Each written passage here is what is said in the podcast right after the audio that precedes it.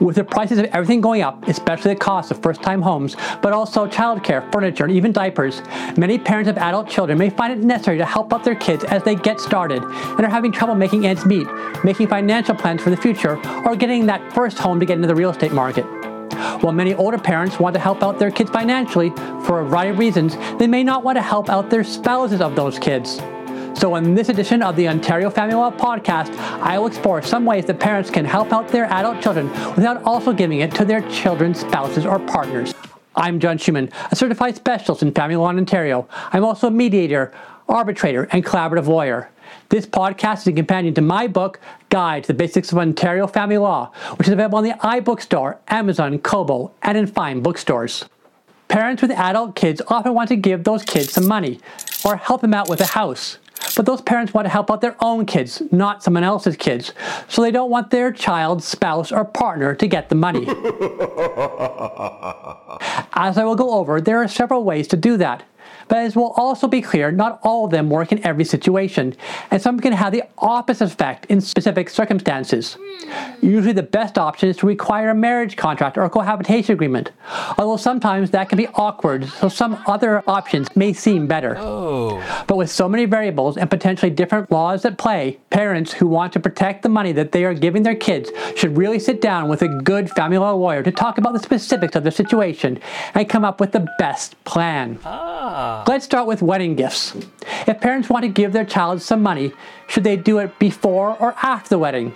That depends on what the money is going to be used for. Hmm.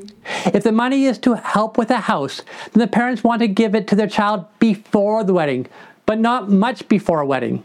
What they want to do is give the money in a way that makes sure that it is still money in their child's bank account and not a joint account with the child's spouse, as that confuses who the gift was for on the date of marriage. Oh. It is important that the money not already be invested into buying a home on the date of marriage. In previous episodes and in greater detail in my book, I have gone over how property division works at the end of a marriage in Ontario. With some exceptions, married couples share in the growth of their net worth during the marriage and do not share what they already had on the wedding date. Ah. Although they would share in any increase in value on assets that a spouse brought into the marriage. But Ontario law has a big exception to that with regard to matrimonial homes. For more information about matrimonial homes, again, check out the early episodes or my book. The big problem that we are trying to avoid helping children out with a house is that under Ontario's Family Law Act, in the absence of a marriage contract, when a couple separates while living in the same home that one of them brought into the marriage, the spouse that brought the home into the marriage gets absolutely no credit for doing so. All of the value in the home is shared between the spouses. So if parents give money to their child before the wedding and the child uses the money to buy a home before the wedding, but the couple breaks up while they still live in that same house, the entire value in the home, including the parent's gift, is shared between the spouses. But if the child uses the money to buy the house after the wedding, then the adult child gets a credit for having that money on the date of marriage. Oh. Which means if the spouses separate, the child who received the gift will have less to share. Essentially, the amount of the gift gift still belongs to that adult child. Oh, yeah. So some parents think it might be easier to just make the gift after the marriage. Mm. That definitely has some advantages, as long as the money is not put into a home in which the spouses will live. When a person receives a gift or inheritance during a marriage, both that gift and any increase in value in that gift and an asset into which that gift can be traced are completely excluded from the property division process. That's better than making a gift before a wedding because then the only credit is for the amount of the gift on the date of marriage. Oh. But for gifts after the marriage, if the value of the gift goes up, so does the amount of the credit when property is divided. But there is a major but to how that works, and it is a major problem. If the gift is invested into a matrimonial home, the home where the spouses live together, the exclusion is lost. The gift becomes part of the matrimonial home. The value of the matrimonial home is shared, which means the gift is shared. So giving a gift during the marriage is not a good idea if that gift will be invested into a matrimonial home. Oh. Also, in order for a spouse to be able to keep the gift out of the property division scheme, that gift must still exist on the date of separation. If the spouse spends that gift on a vacation, second honeymoon, or otherwise, then there is nothing to keep out of the property division scheme. The money is gone. But if the gift was made right before the wedding, then the adult child gets credit for bringing that money into the marriage, and that credit still exists even if he or she spends the gift during the marriage. Hmm. This illustrates why it is a good idea to speak to a lawyer before making any significant gift to ensure the money goes where the parent wants. Ah. These types of problems can be fixed with a marriage contract. I've gone over all the rules for marriage contracts in previous episodes and in my book. One requirement is that both spouses have lawyers who should ensure everyone follows the rest of the rules. Why don't you have your lawyer call my lawyer? As it is not uncommon for adult children to have different objectives, needs, and desires than their parents, the parents will need to see a lawyer too, especially if they want to make sure their child's marriage contract protects the gift they want to make. Also, there can be some uncomfortable but necessary discussions that unless there is a marriage contract in place, there will be no gift. That's a way for the child to get his or her spouse on board with the marriage contract.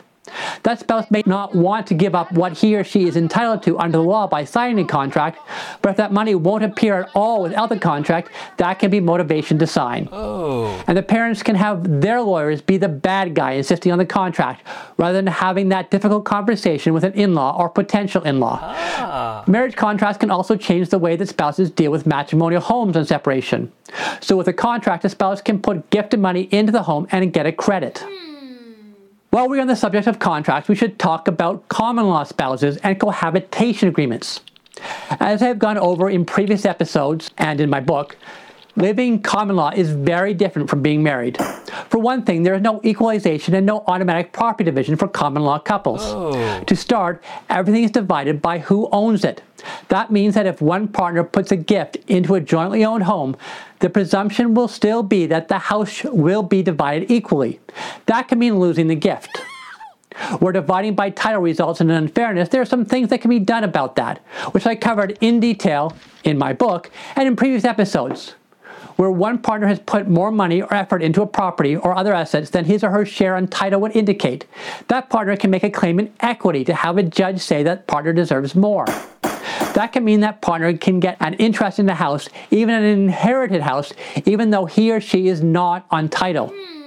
Although contributions are supposed to be substantial for someone to get an interest in someone else's assets, some judges set the required contribution very low. So when a couple moves in together, they should seriously consider a cohabitation agreement. And a partner's parents may want to make sure a cohabitation agreement is in place before they gift a home or money for a home. Ah. There are some other options to protect gifts, although they are usually not as guaranteed as a marriage contract or cohabitation agreement. And usually they are more complicated. Oh. Sometimes they can avoid some difficult conversations, which is why some families like them. But getting these set up really requires some legal advice. Why advice. don't you have your lawyer call my lawyer? Gifts through a trust may be possible, but there can be serious tax issues, and there can be some considerations about making sure beneficiaries are treated fairly. Oh. There are also considerations about grandchildren becoming part of a trust. Note that property in a trust is owned by the trust, not by the beneficiaries, so the child does not actually get the gift until sometime down the road, Oh. which is how the trust might protect the property from property division. But an interest as a beneficiary of a trust counts as property to be divided at the end of a marriage, so just making a child a beneficiary may not protect the gift from being shared. Also, a legal principle known as the rule against perpetuities can mean that a trust might expire before a marriage or relationship does, requiring moral and legal maneuvering to accomplish the objectives. Some parents gift money for a house by giving a mortgage for which they may not expect to be repaid. But to ensure that if the partners separate, the mortgage is considered a mortgage and not a gift, then the mortgage would have to be registered on title, and there has to be proper loan terms and a repayment schedule that is being followed. All that will require the involvement of lawyers. Also, unlike gifts made during the marriage or gifts that may be protected by a marriage contract, mortgages generally don't increase in value, so the amount of credit for the gift does not grow with the value of the house or inflation. If the parents want to see some return on their investment in the mortgage, it will have to be repaid with interest, and then perhaps the parents can gift the money received again at a later date. Oh. Giving money to start a business can have some similar complications as homes for common law couples. Oh. Where a spouse makes a lot of contributions, either money or work, to a business, he or she may be able to claim an interest in the business even without having any shares. Hmm. It is usually better for a gifting parent to keep shares in the business, although an upset in law can still make a claim against those if there is no marriage contract or cohabitation agreement. Still, a parent who put money into a business to get shares should have an argument to get that money out again. Oh, again, it is wise for parents to speak to a lawyer about how to best protect their investment, especially where it is intended as a gift to help get things started. If a marriage contract or cohabitation agreement is not possible, a shareholders agreement may offer some protection, but often not as good, especially where the adult child spouse or partner does not know about the agreement. Hmm.